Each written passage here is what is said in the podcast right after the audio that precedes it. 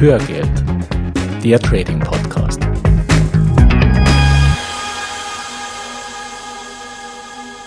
Hallo und herzlich willkommen zur fünften Folge von Hörgeld, dem Trading Podcast. Ich bin Gerhard Hartmann. Und ich bin Gerhard Thürmer. Und wir freuen uns, dass du heute mit an Bord bist und wünschen dir erstmal alles Gute fürs neue Jahr. Vor allem Gesundheit und Zufriedenheit und der Rest kommt dann schon irgendwie. Gerald, die heutige Folge von Hörgeld hat etwas Paradoxes. Wieso? Ja, das Thema unserer heutigen Folge lautet ja, wo fange ich an? Und jetzt für dich als Zuhörer wird das eine der wichtigsten Folgen von Hörgeld sein in Bezug auf deine finanzielle Entwicklung. Sie hat aber inhaltlich überhaupt nichts mit dem zu tun, worum es bei Hörgeld schwerpunktmäßig geht. Und genau das ist das Paradoxe an der heutigen Folge. Jetzt bin ich aber gespannt. Naja, wir haben ja in der ersten Ausgabe von Hörgeld besprochen, was unser Schwerpunkt bei Hörgeld sein wird.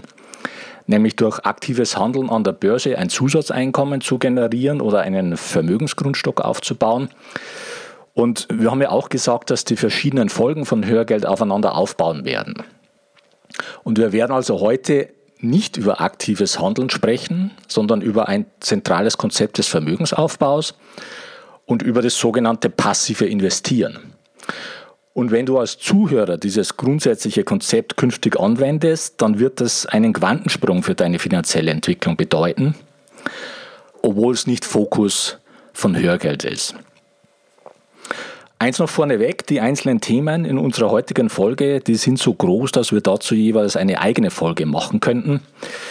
Deswegen werden wir heute erstmal nur einen groben Überblick geben, damit du das Gesamtbild bekommst und dann in späteren Folgen mehr in die Tiefe gehen. Uns ist einfach wichtig, dass du keine Zeit verlierst und schnell anfängst, etwas zu tun. Ja, stimmt. In der ersten Folge haben wir definitiv davon gesprochen, uns nicht um das passive Investieren zu kümmern, aber ich habe jetzt den Eindruck, wenn wir grundsätzlich davon sprechen, wie wir glauben, es ist am besten an der Börse einzusteigen, da kommen wir einfach an diesem Thema nicht vorbei. Ja, genau so ist es. Und wie wir schon gesagt haben, wir wollen ja auch aufeinander aufbauen. Und insofern ist es uns wichtig, dass wir einfach auch dieses Thema hier adressieren. Also jetzt zur Frage, wo fange ich an? Du fängst an mit einer Bestandsaufnahme, das heißt mit einem Kassensturz. Du listest dir alle Einnahmen und Ausgaben auf und bei der Gelegenheit bietet sich auch an, die Ausgaben mal kritisch zu prüfen, indem du dir zum Beispiel mal deine Abos anschaust oder Versicherungen. Und ja, wie schon gesagt, auch wenn das alles nicht im Fokus bei Hörgeld ist, vielleicht an der Stelle doch eine Botschaft zum Thema Versicherungen. Die meisten Versicherungen sind nicht sinnvoll. Insbesondere wenn du eine zinsbasierte Kapitallebensversicherung hast, solltest du einfach prüfen, wie du aus der am wirtschaftlichsten aussteigst. Was dagegen sehr wohl sinnvoll ist, ist eine private Haftpflichtversicherung. So, und das Ziel dieser gesamten Aktion, also Einnahmen und Ausgaben aufzulisten, ist, dass du ein Bewusstsein für das Thema Geld entwickelst. Das heißt, für deine Einnahmen, für deine Ausgaben und auch für die entsprechenden Stellschrauben. Und diese Stellschrauben, die gibt es nicht nur auf der Ausgabenseite, sondern auch auf der Einnahmenseite. Du kannst dir bei der Gelegenheit zum Beispiel auch ein paar Gedanken machen, wie du deine Einnahmen verbessern kannst. Vielleicht kannst du mal mit deinem Chef über eine Gehaltserhöhung reden oder über einen Bonus. Vielleicht entwickelst du eine Idee für einen Nebenverdienst oder was auch immer. Entscheidend ist einfach, dass du dir die Situation bewusst machst und darüber nachdenkst. So, und ganz konkret hat diese gesamte Aktion, also Einnahmen und Ausgaben mal aufzulisten, das Ziel, eine monatliche Sparrate zu ermitteln. Das Thema äh, Gehaltserhöhung, das wäre, glaube ich, auch nochmal ein eigenen Podcast wäre. Aber ich kann mal erzählen, wie, wie ich an dem Punkt war und, und äh, was, wie ich es dann auch äh, für mich gelöst habe, überhaupt den Überblick über meine Finanzen wieder zu kriegen. Ich war irgendwann mal an dem Punkt und das geht, ist, das geht relativ schnell, das wirst du vielleicht aus deiner eigenen Erfahrung auch kennen, mit Familie und Haus und kleinem Betrieb komplett den, den Überblick über meine Ausgaben verloren zu haben und bin dann auf die Suche gegangen. In den Weiten des World Wide Web nach geeigneter Software. Sicher, Excel wäre auch eine Möglichkeit gewesen. Diese, Gerhard, du hast es ja vorhin angesprochen, diese Erfassung der ganzen Ausgaben mal auf Papier zu bringen, sich einen Überblick zu verschaffen. Ja. Bin dann auf eine Software, auf eine Seite, eine amerikanische Seite allerdings gestoßen. Die Software heißt YNAB. Äh, ich will jetzt da keine Reklame machen, da gibt es sicher Alternativen. Äh, das Konzept hat mir allerdings gut gefallen. Das YNAB steht hinter, hinter dem Begriff You Need a Budget. Budget.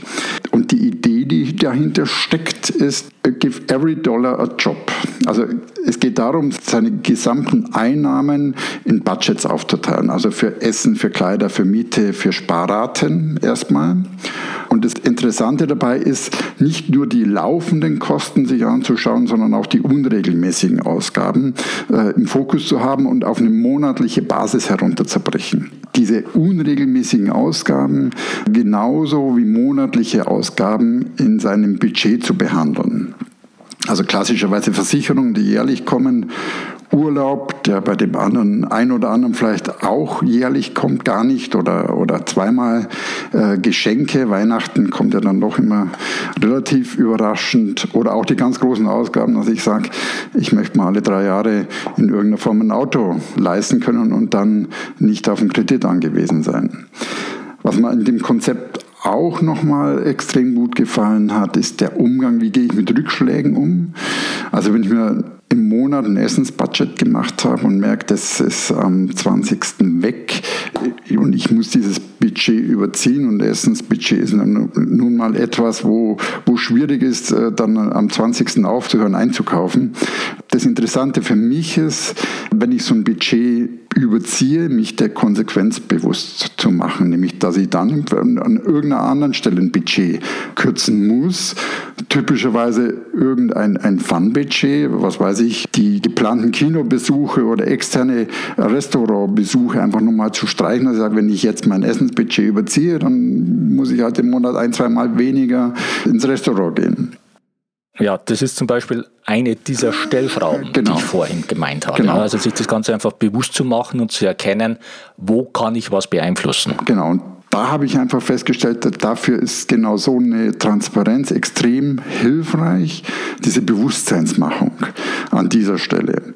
Der kritische Punkt ist natürlich, wie viel Aufwand muss ich da reinstecken? Der gliedert sich in zwei Punkte. Ich muss erstmal den Budgetplan machen. Das ging überraschend schnell. Also mir hat es dann fast auch ein bisschen Spaß gemacht, die Einnahmen auf entsprechende Budgettöpfe zu verteilen. Auch auf der Einnahmenseite zu schauen, nicht nur auf die monatlichen Einnahmen zu schauen, sondern auch mögliche Incentive, variables Gehalt, wo ich weiß oder wo ich Annahmen treffe, die relativ konservativ dann schon mal mit einzuplanen. Auch da gleiche Regel. Wenn ich mehr kriege, wie ich geplant habe, kann ich das verteilen. Wenn ich weniger kriege, wie ich geplant habe, gerade bei variablen Einkommen oder bei Selbstständigen, wo das nicht so leicht planbar ist. Damit muss ich dann bewusst umgehen und entsprechend umschiften. Das ist der eine Punkt, der war relativ überschaubar, also diese Budgetverteilung. Der andere Punkt ist natürlich die Ausgaben zu erfassen. Die Ausgaben sind vor allem alles, was auf, Bank, auf den Bankkonten passiert. Da gibt es teilweise in der Software automatisierte Schnittstellen. Ich selber habe es händisch gemacht und das ging dann doch relativ einfach, vor allem weil ich festgestellt habe, gerade auf den Konten, das sind immer wieder automatisch wiederkehrende Ausgaben und dann ist die Abbuchung auch in der Software automatisch vorbelegt. Das heißt, das ist zum einen dann auch eine Qualitätssicherung. Passt das alles, wenn ich den Kontoauszug äh, am Schluss vergleiche und die paar zusätzlichen Überweisungen, die erfasse ich eigentlich typischerweise gleich während der Überweisung. Sag mal, es reduziert sich dann nach ein paar Monaten auf eine halbe Stunde im Monat, die Bankkonten klar zu ziehen, glatt zu ziehen. Bei den Barausgaben ist, äh, ist es so, da funktioniert es nur, wenn ich im Prinzip diese Barausgabe auch sofort auf, meiner, auf meinem Handy erfassen kann. Und die liefern dann eine relativ übersichtliche App-Schnittstelle mit, nach sehr, sehr kurzer Zeit habe ich äh, einfach die Ausgaben direkt am Supermarkt nach der Kasse erfassen können mit ganz wenigen Klicks. Kreditkarten, EC-Karten habe ich genauso gemacht wie mit den, wie mit den Barausgaben, also immer wenn ich es verwendet habe, dann einfach sofort in die, in die Software mit reingepackt und dann die Kontierung vielleicht einmal die Woche einen kurzen Abgleich gefahren. Das geht aber ruckzuck und nach kurzer Zeit hat man da relativ viel Übung drin. Das Ergebnis war, ja, nach drei Monaten kann ich sagen, hatte ich da wirklich einen perfekten Überblick, was bei mir die Kostenpositionen sind. Und das war absolut überraschend zu sehen, wo dann wirklich das Geld im Einzelnen hinfließt das am Monatsende dann einfach immer aufgebraucht war. Bei mir waren es vor allem die laufenden Kosten. Im Ergebnis hat es bei mir eine Kündigungswelle ausgelöst an Versicherungen, Sportvereinen, wo keiner mehr hingegangen ist. Das ist einfach auch innerhalb der Familie, habe ich festgestellt, es geht ruckzuck. Man macht hier was, man schließt hier ein Abo ab, hat Versicherungen, um die ich mich nicht gekümmert habe. Also es war ein erklecklicher Posten. Das ist eine und das andere ist, ich habe festgestellt, es muss familientauglich sein. Das heißt, also mehrere Personen müssen eingeben können. Ich brauche einen funktionierenden Sync über die verschiedenen Devices. Also die Datenbank muss gesynkt sein, ob ich die Eingaben am PC mache, am Handy, am iPad oder ob das wer auch immer in dem Familienverbund Geld ausgibt, dass der die mit erfasst. Ein anderer Effekt war, dass ich auch meine Jungs da sensibilisieren konnte, äh, während des Studiums da anzufangen und sich mal aktiv Gedanken über die Ausgaben zu machen. In Summe der, der große positive äh, Effekt ist, diesen bewussten Umgang mit meinen Ausgaben einfach zu schärfen und, und zu wissen, wo geht es hin. YNAB, das ist nur ein Beispiel. Ich möchte auch jetzt gar keine Reklame dafür machen. Das ist auch nicht ganz billig. Die haben geschwenkt auf ein Abo-Modell inzwischen Größenordnung 50 Dollar pro Jahr. Für mich ist aber das Konzept extrem durchdacht. Es gibt Alternativen.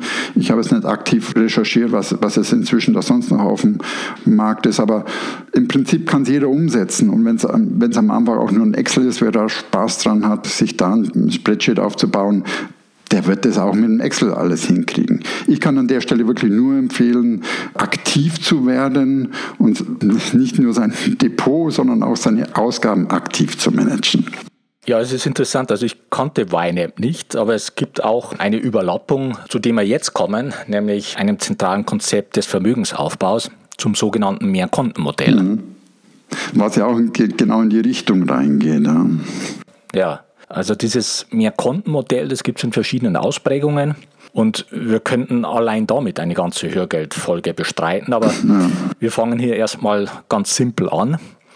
Mehrkontenmodell heißt in unserer Startkonfiguration, du richtest dir vier Konten ein. Und zwar zum einen ein Alltagskonto, Dort läuft dein Gehalt rein und dort laufen deine regelmäßigen Ausgaben oder über dieses Konto laufen deine regelmäßigen Ausgaben, das heißt Miete, Essen, Strom, Telekommunikation, Versicherungen, Abos und so weiter. Das ist das erste Konto. Das zweite Konto ist ein Rücklagenkonto. Und zwar für Fälle, wo die Waschmaschine kaputt geht oder der Fernseher oder irgendwas am Auto ist oder du vielleicht mal eine Zeit lang äh, ohne Gehalt überbrücken musst und dergleichen. Also für kleinere und größere unvorhergesehene ja, Notfälle oder Anschaffungen. Und dort ist einfach das Ziel, dass du das möglichst schnell mit drei Monatsgehältern füllst. Und wenn diese drei Monatsgehälter drauf sind, dann brauchst du dort auch erstmal nichts mehr einzahlen. Aber diese drei Monatsgehälter, die solltest du zügig auf dieses Rücklagenkonto bringen.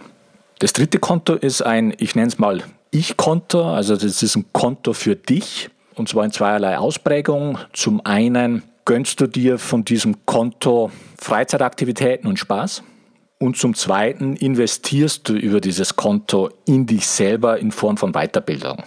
Und da sollten ungefähr 10% von deinen monatlichen Einnahmen auf dieses Konto fließen. So, und das vierte Konto ist das Zukunftskonto. Und auch dort zahlst du mindestens 10% monatlich ein. Und was du damit magst, werden wir gleich sehen. Das ist vom Grundsatz her ja der gleiche Ansatz wie der, den Weinep verfolgt. Es geht also bei dem Mehrkontenmodell auch um das Bewusstmachen, wohin das Geld fließt, die Sichtbarmachung der Konsequenzen, wenn du in einem Bereich mehr Geld ausgibst, als geplant war. Es geht um das Ansparen für größere Anschaffungen, statt diese durch Schulden zu finanzieren. Und es geht vor allem auch um die aktive Planung deiner finanziellen Zukunft. Ja. So, jetzt also zur Frage, was machst du auf dem Zukunftskonto? Dort richtest du dir einen Sparplan für sogenannte ETFs ein. Und wie du das magst, schauen wir uns in der nächsten Folge an.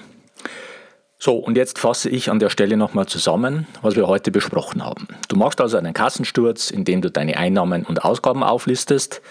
Das kannst du mit Excel machen oder mit einem Tool wie zum Beispiel YNAB. Und dann richtest du dir die vier Konten ein. Erstens ein Alltagskonto für dein Gehalt und die laufenden Ausgaben. Zweitens ein Rücklagenkonto, das du zügig mit drei Monatsgehältern auffüllst. Drittens ein Ich-Konto für Freizeit und Weiterbildung. Dort zahlst du monatlich 10% ein. Und viertens ein Zukunftskonto mit mindestens 10% monatlich.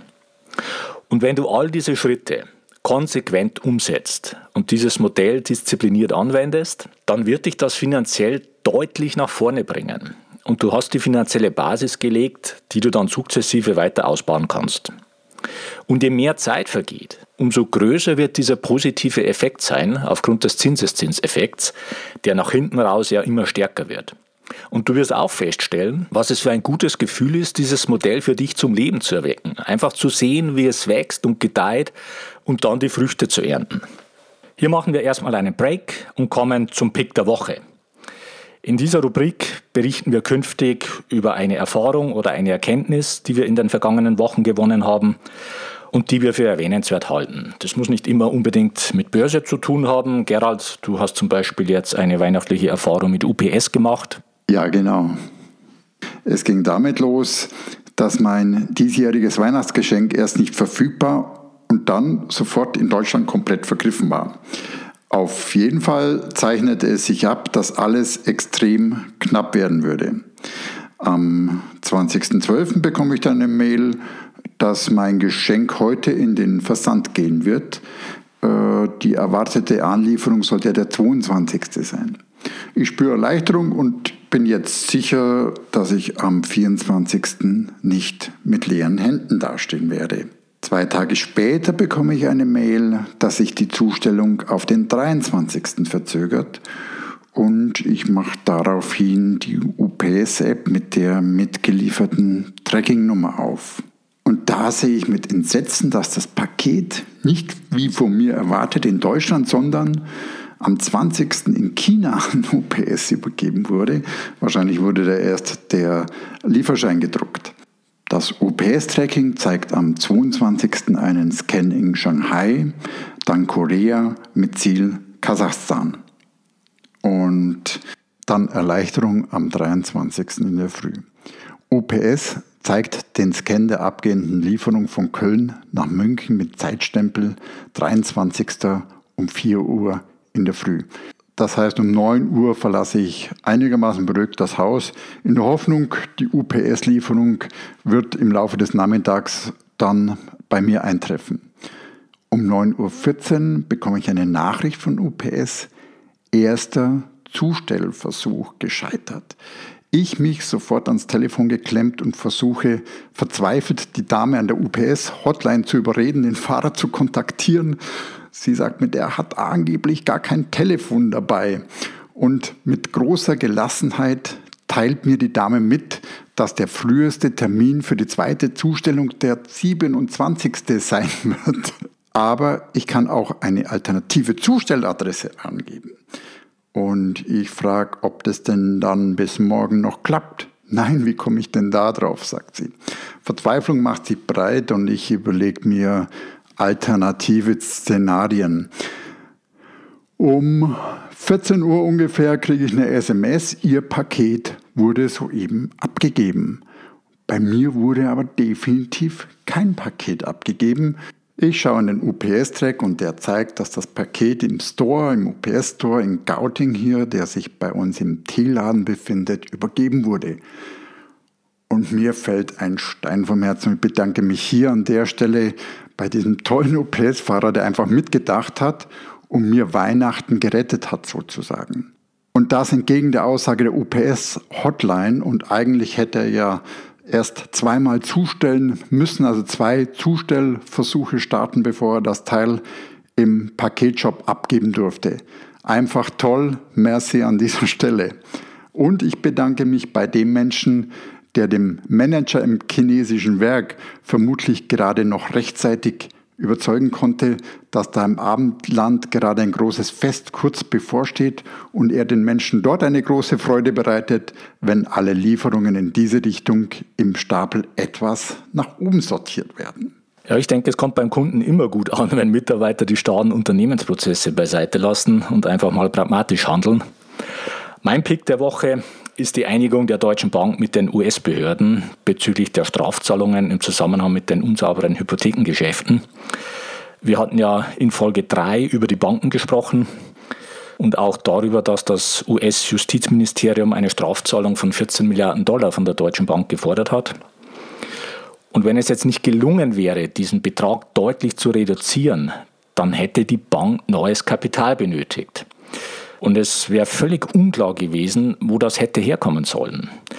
Das heißt, es hätte durchaus darauf rauslaufen können, dass der deutsche Staat hätte einspringen müssen und nach Gesetzeslage hätte dann das neue Bail-in-Verfahren greifen müssen und das besagt, dass zunächst die Aktionäre und Anleihenbesitzer sowie andere Gläubiger der Bank zahlen müssen und erst dann die Staatshilfe in Anspruch genommen werden kann.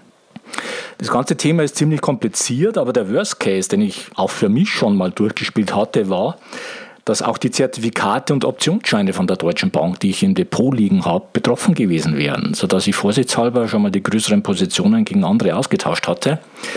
Das Thema ist aber jetzt erstmal vom Tisch. Die Deutsche Bank hat sich mit den Amerikanern auf eine Zahlung von insgesamt 7,2 Milliarden Dollar geeinigt und ein Teil davon auch auf Raten sodass sie das jetzt erstmal selbst stemmen kann. Aber was einfach für uns alle erschreckend ist, wie angeschlagen unser Bankensystem jetzt neun Jahre nach der Finanzkrise immer noch ist und auch welches Ausmaß die betrügerischen Aktivitäten der Banken angenommen haben. So, jetzt aber noch eine Bitte in eigener Sache.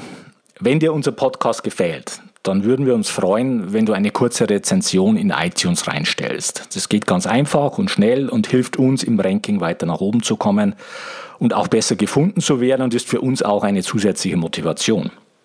Und wir bitten dich auch, einfach mit uns in den Dialog zu gehen. Das heißt, wenn du Fragen oder Anregungen für uns hast oder wenn wir bestimmte Themen vertiefen sollen, dann schreib uns bitte an feedback.hörgeld.com oder nutze einfach die Kommentarfunktionen auf unserer Webpage. So viel also für heute. Bleibt noch der Ausblick auf die nächste Folge. Da wird es um den zweiten Teil der Frage gehen, wo fange ich an? Und wir werden uns da genauer anschauen, wie du dein Zukunftskonto umsetzt. Und am Freitag, den 13. Januar, machen wir eine Sondersendung mit einem Rückblick auf 2016 und einem Ausblick auf das Börsenjahr 2017. Bis dahin eine gute Zeit. Ja, Mach es gut und ich wünsche dir viel, viel Spaß mit dem Thema Börse und wir laden dich ein, weiter mit uns auf diesem Weg die Verantwortung für deine Vermögensanlage selbst in die Hand zu nehmen. Die Geschichte geht weiter.